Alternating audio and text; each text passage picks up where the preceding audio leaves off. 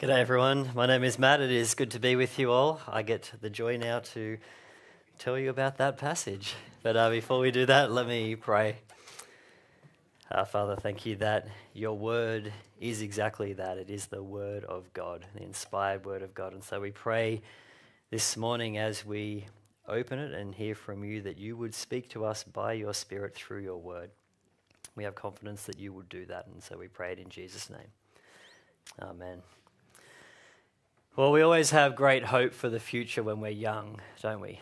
As I look around this room, not many of us are as young as we once were.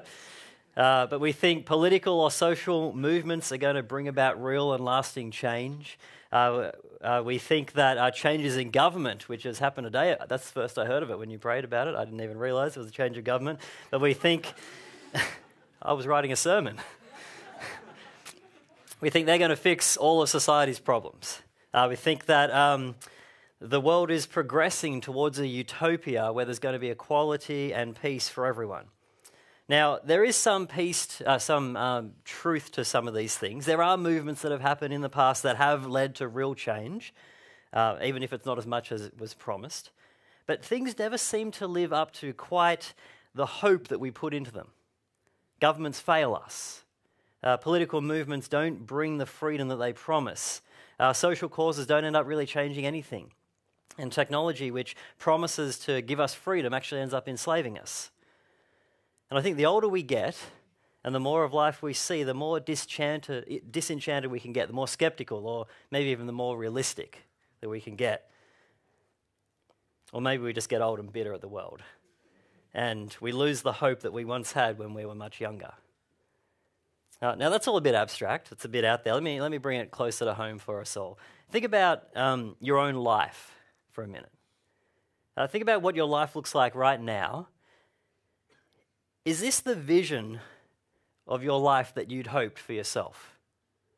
How you're living now, your life. Is that the vision you'd hoped? I think for most of us, we, we probably hoped that our life would look a bit different to it does right now. Or even if you have attained the vision of life that you had for yourself, how's that working out for you? Is it everything that it promised, or have you been left maybe a little bit disappointed? I think it's like the start of every new year, right? We always start the year with so much hope, so much hope that this is going to be the year I'm going to get a set of abs. And then, in the words of one of the staff here, that which, which will remain nameless, two, uh, two weeks later, I'm back eating fried chicken again. Or, you know, Ted Lasso? Hands up if you watch Ted Lasso. a few people are excited about that. If you haven't seen it, go and watch it. But season one had so much hope. It was so, it was like, this is a new show that I like. I haven't seen a new show that I've liked since Seinfeld. That's how old I am. But I was like, wow, this new show. And then season two happens. It was rubbish. You can debate me later on if you believe that's true. The reality of life never seems to match up with the hopes that we have for it. And this is Australia. We live in the lucky country. Imagine for what it's like for most people in the world. Now, the question is, why do I bring all this up besides maybe to depress us this morning? Well, it's because I want to take us back for a moment to the start of 2 Samuel. Right back at the start, where we have David, the man after God's own heart, who has finally become king. He is the one who will go out, who will fight the battles on behalf of the people. He's the one that God has promised peace and rest from their enemies. There's so much hope for the future. But now, as we've gone on in these weeks, as we've gone through 2 Samuel, and we get to the end now, all of that hope seems to have faded. We've not only seen the rise of King David, but we've seen his fall as well. And what this passage does in the conclusion to this book is remind us again that putting our hope in earthly kings and earthly kingdoms will ultimately disappoint us. They will fail us. What we need is a king and a kingdom that goes beyond this life, beyond this world. Now, before we jump in, let me, let me give you a bit of context. Um, The last three weeks of this series, uh, which included last week, this week, and next week as well, we're looking at the conclusion of the book of 2 Samuel. It's like the epilogue. Uh, and as Charles showed us last week, uh, this, this section is in three parts, and the author has compiled them in what is called a chiasm. Now, last week, Charles took us to the center of that chiasm, to chapter 22. Uh, today, we're going to be looking at the two next sections out from that, which Jade read out. And then next week, Tim will take us to the outer two sections of this conclusion to the book. Now, these middle two sections, as you would have heard as we're reading them out, are focusing in on these mighty men or these mighty warriors of David's kingdom. Uh, these men have achieved some incredible feats, uh, and they were honored by having their names written down for us. But what the author has done, and done so masterfully in this section, as he's weaved into these accounts, as we look back at these great achievements, you can't help but see that David's kingdom is not what it's supposed to be. At the conclusion to this book, at the end of King David's reign, the great hope of peace and rest from their enemies hasn't been realized. In fact, what we're going to see is that the great uh, enemies, the Philistines, haven't been defeated, that the peace that God had promised has not come, but there is violence, and that in the end, their great king isn't quite as great as they had hoped. And so let's jump in. Let's have a look at these passages and we'll see what God has to say to us. And so if you've got a Bible there, open it up to chapter 21. We'll start in chapter 1 and then we'll move across to chapter 23. Now, all the way through 1 and 2 Samuel, the uh, there's been this constant enemy of Israel. Uh, it goes right back even before uh, the start of 1 and 2 Samuel to the book of uh, uh, the Kings, sorry, or not the Kings, of Judges. Uh, the Philistines are the constant enemy. Um, they keep coming back, they never seem to get defeated. And the great hope of Israel is that when God gives them a king, it's going to be this king who's going to go out and fight their battles and defeat their enemy. But here again, at the end of 2 Samuel, at the conclusion, again and again, you get from the author that this hasn't happened. And so have a look at 2 Samuel 21 15 to 22. What you get given there first is four accounts of battles. And so you get in verse 15, once again, there was a battle between the Philistines and Israel. Or in verse 18, in the course of time, there was another battle with the Philistines. Or verse 19, in another battle with the Philistines. Or in verse 20, in still another battle. And it's the same throughout the rest of this conclusion. Another seven times uh, we read of battles between Israel and these Philistine enemies. The enemy just never seems to get defeated. They just keep coming back. I don't even know how they got anyone left to fight, but they keep coming back. The other thing you notice as you read through these four accounts at the start there is that all of them talk about Philistine giants. Uh, they are described as descendants of Rapha. Now, Rapha means descended from giants. And as you look through these descriptions of these different giants, all of them have features about them that are meant to remind us back to the great giant, to Goliath. And so these are the different descriptions you get as you read them. One of them has a, a spear with a shaft like a weaver's rod. One of them has a large weight of the spearhead. Uh, one of the giants is taunting Israel. One of the battles takes place at Gath, which is where Goliath was from. And just in case all of that you didn't pick it up, one of them is even named the brother of Goliath. All of these descriptions are used to point us back to in 1 Samuel chapter 17 with that famous account of David, David's defeat of Goliath, the Philistine giant. Now, the story of David and Goliath is a massive deal in Israel. And not just because it was a great story, which it was, and was detailed so amazingly, but because really what you see in that story is the, the start of the rise of King David.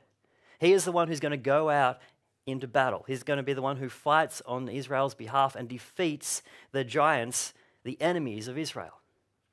David really was Israel's great hope for the future. And you see that in the promises that God made to David in 2 Samuel 7.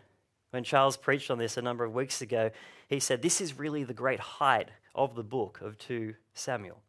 This is what God promised him. He says, I will provide a place for my people Israel, and I will plant them so that they can have a home of their own and no longer be disturbed. Wicked people will not oppress them anymore, as they did at the beginning and have done ever since the time I appointed leaders over my people Israel. I'll also give you rest from all your enemies. But as this book comes to a conclusion, the author reminds us that King David has not defeated Israel's enemies, that the Goliaths keep coming back, that the great hope for the people under King David has not been realized. They still don't have rest from their enemies. Well, that's the first thing that you see in these passages. Next, um, turn with me across a couple of pages to chapter 23, because this is where it continues. Now, what's described here uh, continues on with what we've just been reading about, but uh, in chapter 21. But here the focus moves from the Philistine giants to uh, David's mighty warriors and the achievements that they accomplish. Now, later on, we're told that there's 37 of these mighty men or these mighty warriors in total. Uh, these are David's elite soldiers. This is like the SAS troops, if you've seen that show.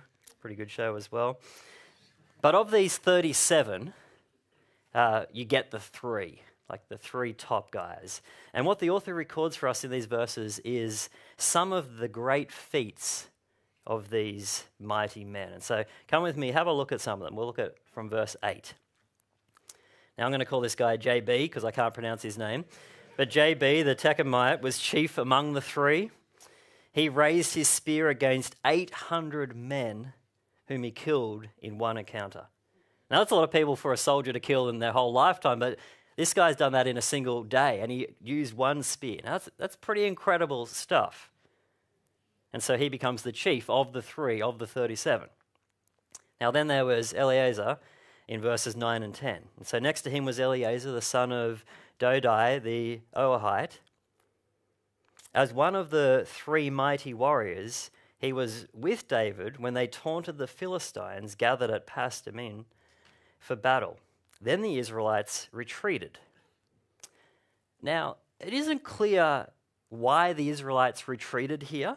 Uh, maybe it's because they were outnumbered and so they, they retreated. Or maybe, and I like this one better because it would just be such a boss move if this is what happened the way they were taunting the Philistines is as they looked at them and said, You guys are so lame. We're just going to leave one guy. The rest of us are going to walk away, and he's going to take you all. And so, well, verse 10 Eleazar stood his ground and struck down the Philistines till his hand grew tired and froze to the sword. The man killed so many people that his hand was literally fused to his sword. He couldn't ungrip it. And the rest of the troops only returned after the battle was over. You just imagine them all rocking up, and Eleazar's just standing there covered in blood, a bunch of dead bodies all around him, and he can't even let his sword go because it's just fused in his hand. They would have been talking about this for years, at this incredible feat. And then there's the third of the three, Shammah. Now, I reckon this guy was probably a vegetarian, and I'll explain why in a minute. He, I think he really liked lentils. Does anyone really like lentils? Have a look in verse 11 and 12. It says, Next to him was Shammah, son of Agee the Hararite. When the Philistines banded together at a place where there uh, was a field full of lentils, Israel's troops fled from them. They're like, it's just a field of lentils, we're out of here. But Shammah took his stand in the middle of the field. He defended it, as in the lentils, and struck down the Philistines. Now, the Philistines all band together for the attack. Israel's troops, they flee. But there's one guy, Shammah, the vegetarian. Don't know how he had the energy to do any of this, but who stands his ground in the middle of the lentil field and strikes down the Philistines. Now, what a boss this guy is. These mighty warriors are just that. They're mighty. They do incredible things. But there's more. There's more that are recorded here for us. Um, now, it's not sure with these next slide if it's the same three they're talking about, if it's another three. Uh, but I think it's likely it's the same three that are mentioned above here. Um, but what do they do this time? Well, like, this is a great story. Verse 13. Uh, during harvest time, three of the 30 chief warriors came down to David at the cave of Adullam, while a band of Philistines was encamped in the valley of Rephaim. At that time, David was in the stronghold, and the Philistine garrison was at Bethlehem. Now, this story most likely occurred earlier on uh, in David's life when he was on the run from King Saul. We've seen a couple of places in 1 and 2 Samuel where David has gone and hid in these caves. Um, and as he's hiding there, three of his mighty men uh, come to visit him. Uh, but we're also told that in David's hometown, which was in Israel, Bethlehem, has been overtaken by the Philistines and they've set up a garrison there. Now, a garrison is a, a large number of soldiers that are stationed uh, in a particular location. And as David's in this cave, he becomes thirsty. And his mind starts to, to think back over his life and he starts to think of his youth. We're growing up in his hometown of Bethlehem and there was a gate, and at the gate there was a well. And so David says, Oh, that someone would get me a drink of water from the well near the gate of Bethlehem. Now, clearly, he's not actually wanting someone to go to Bethlehem and get him a drink from this gate. It's a, it's, he's expressing a longing he has here as he's in this cave. But these three mighty warriors who have come to visit him take him literally. Uh, you can just imagine them looking at each other and going, okay. And so then off they go. And so, verse 16 these three mighty warriors broke through the Philistine lines, drew water from the well near the gate of Bethlehem, and carried it back to David. Now, just, just think about what that would entail. So, these three mighty warriors, they climb down out of this cave. They travel the 20 or 30 kilometers it would have taken to get from where this cave was to Bethlehem. They break through the Philistine lines of soldiers to get to the well. Two of them are probably still fighting off the soldiers while the third one's drawing water out of the well. Then they have to break back out of um, the camp, walk the 30, 20 or 30 kilometers back to the cave, climb back up into the cave, just so David can have a drink. These men are absolute weapons, aren't they? The things that they were doing. I love the way the author concludes it at the end there in verse 17. He says, Such were the exploits of the three mighty warriors. These are the sorts of things they just did.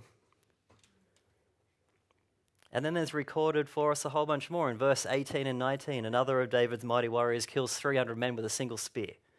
In verses uh, 20 to 23, another kills the two mightiest warriors of Moab, which is another of their enemy.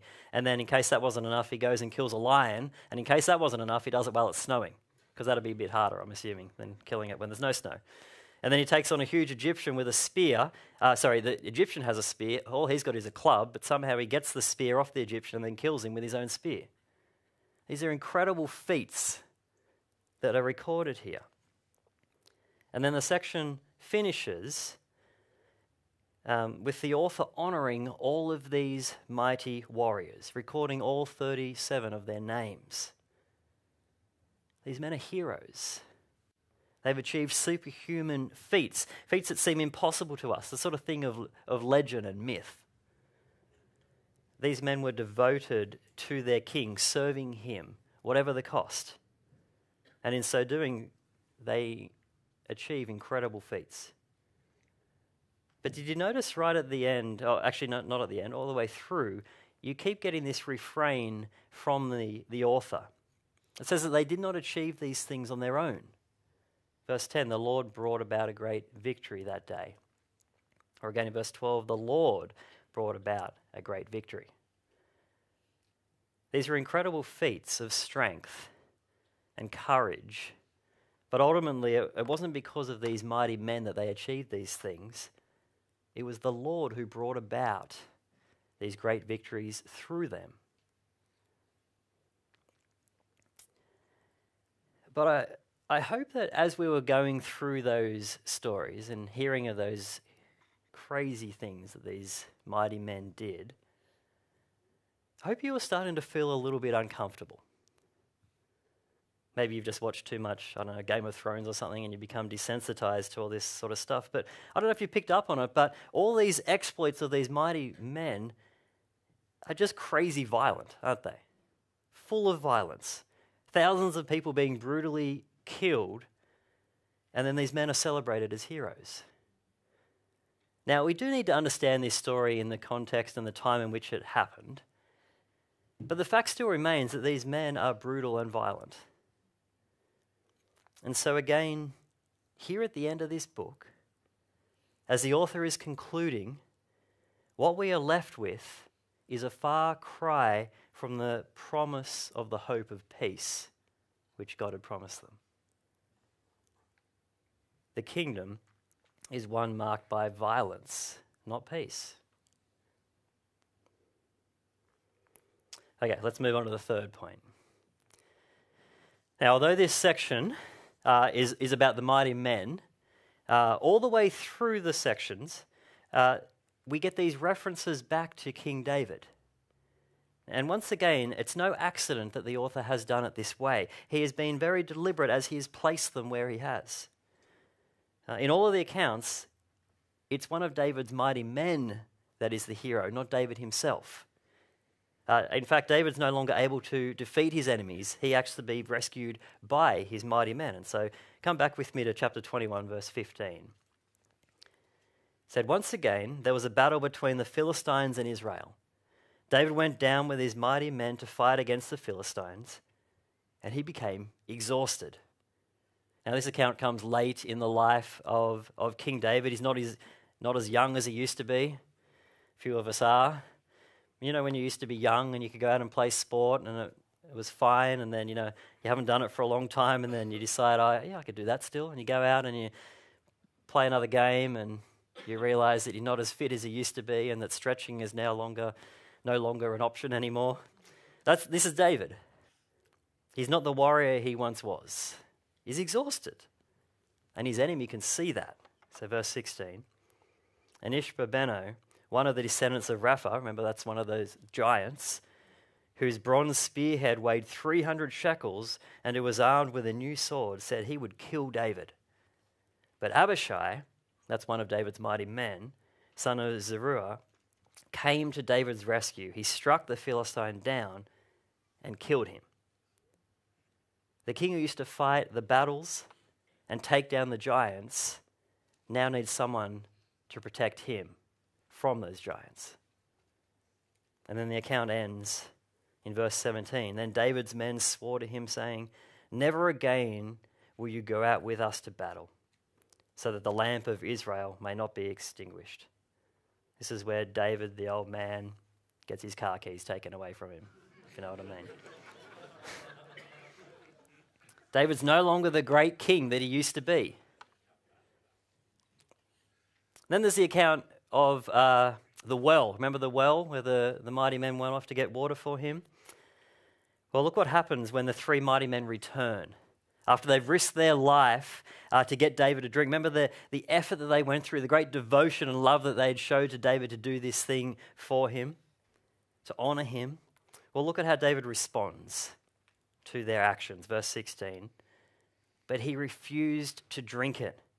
Instead, he poured it out now imagine being one of those three men. After all you've just done, taking your own life at risk to go to get this water for David, and then you come back and you give it to him, and he just pours it out on the ground in front of you. How would you be feeling? Confused? Angry? These aren't guys you want to mess with, are they? But the sentence doesn't end there. It says, He poured it out before the Lord. Now, what's going on here? It's sacrificial language. It's David pours it out as a sacrifice to the Lord. It's a drink offering. Uh, these men had made the great sacrifice, risking their lives by going to get water for David. But look at how David re, uh, responds in verse 7. He said, Far be it from me, Lord, to do this, he said. Is it not the blood of men who went at risk to their lives? And David would not drink it. In other words, David says, I'm not worthy of this sort of devotion. Only the Lord is. Only God is worthy of that kind of devotion, of risking your life. And so he pours it out to the Lord as a sacrifice to him, to the one who is worthy of that kind of devotion. Even David knows that he's not worthy of that kind of devotion. Yes, he's the king, but he's just a man. Only God is worthy of devotion like that. And then finally, there's the last name in that list of the 37 mighty men that are recorded. Now, I didn't make Jade read out that list, although I'm sure he would have smashed it.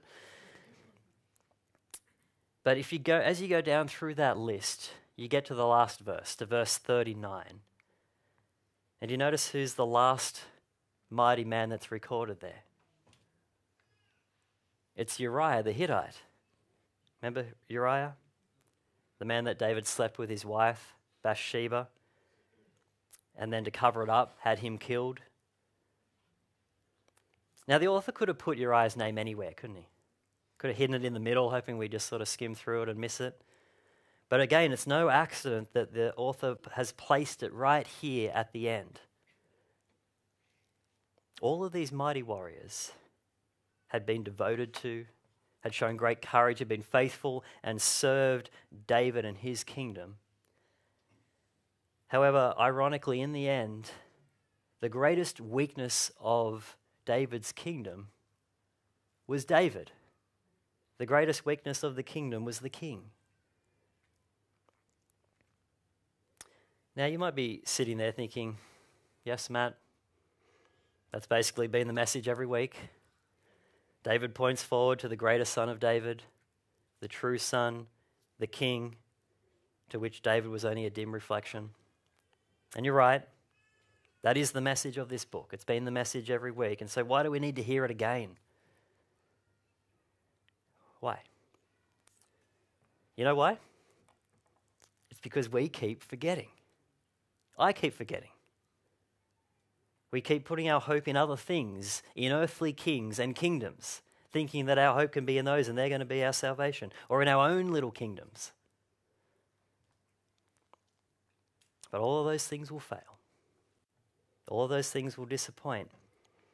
And so, once again, let me remind us of the true Son of David, who was also the Son of God, and which David points us forward to the king who is called the Prince of Peace. Isaiah speaks about him this way in 9, verse 7. He says, Of the greatness of his government and peace there will be no end. He will reign on David's throne and over his kingdom, establishing and upholding it with justice and righteousness from that time on and forevermore. Grace City, this is the only one in whom we should put our hope the Lord Jesus Christ, the one who has defeated our enemies, who has brought us peace with God, and is worthy of our love and devotion. But just as we finish up, I think it would be a mistake on a passage that speaks about these mighty men not to stop for just a minute and actually reflect on these mighty men of David because I think there is something that we can learn from them, something that we should follow. Because they served their king. They loved their king. They were devoted to their king, as imperfect as he was. These were men who were flawed, and they served a king who was flawed, but they still served him.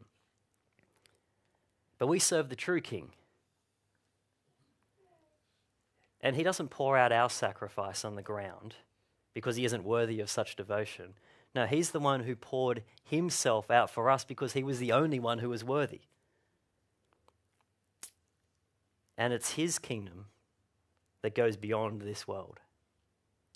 He's the only one that's worthy of our devotion and our hope. And so, no amount of sacrifice that we could give for him is too great. Uh, we can do hard things, courageous things for this King, for Jesus, because he is worthy of it.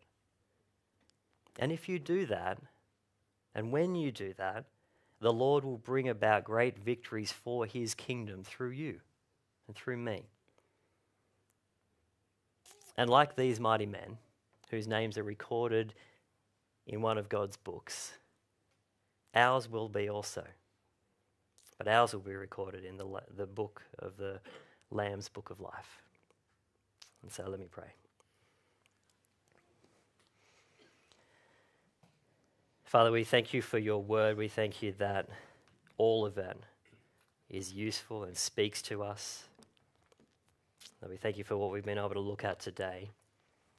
That it points beyond earthly kings and kingdoms to your Son, the great Son of David, the Son of God, the one who has defeated our enemies, the one who has brought peace between us and God, and the one whose kingdom will reign forever. Lord, thank you that we can serve him, that we can be devoted to him. Would you help us to do that? Would you help us to put our hope in him and not in anything in this world? And we pray it in Jesus' name. Amen.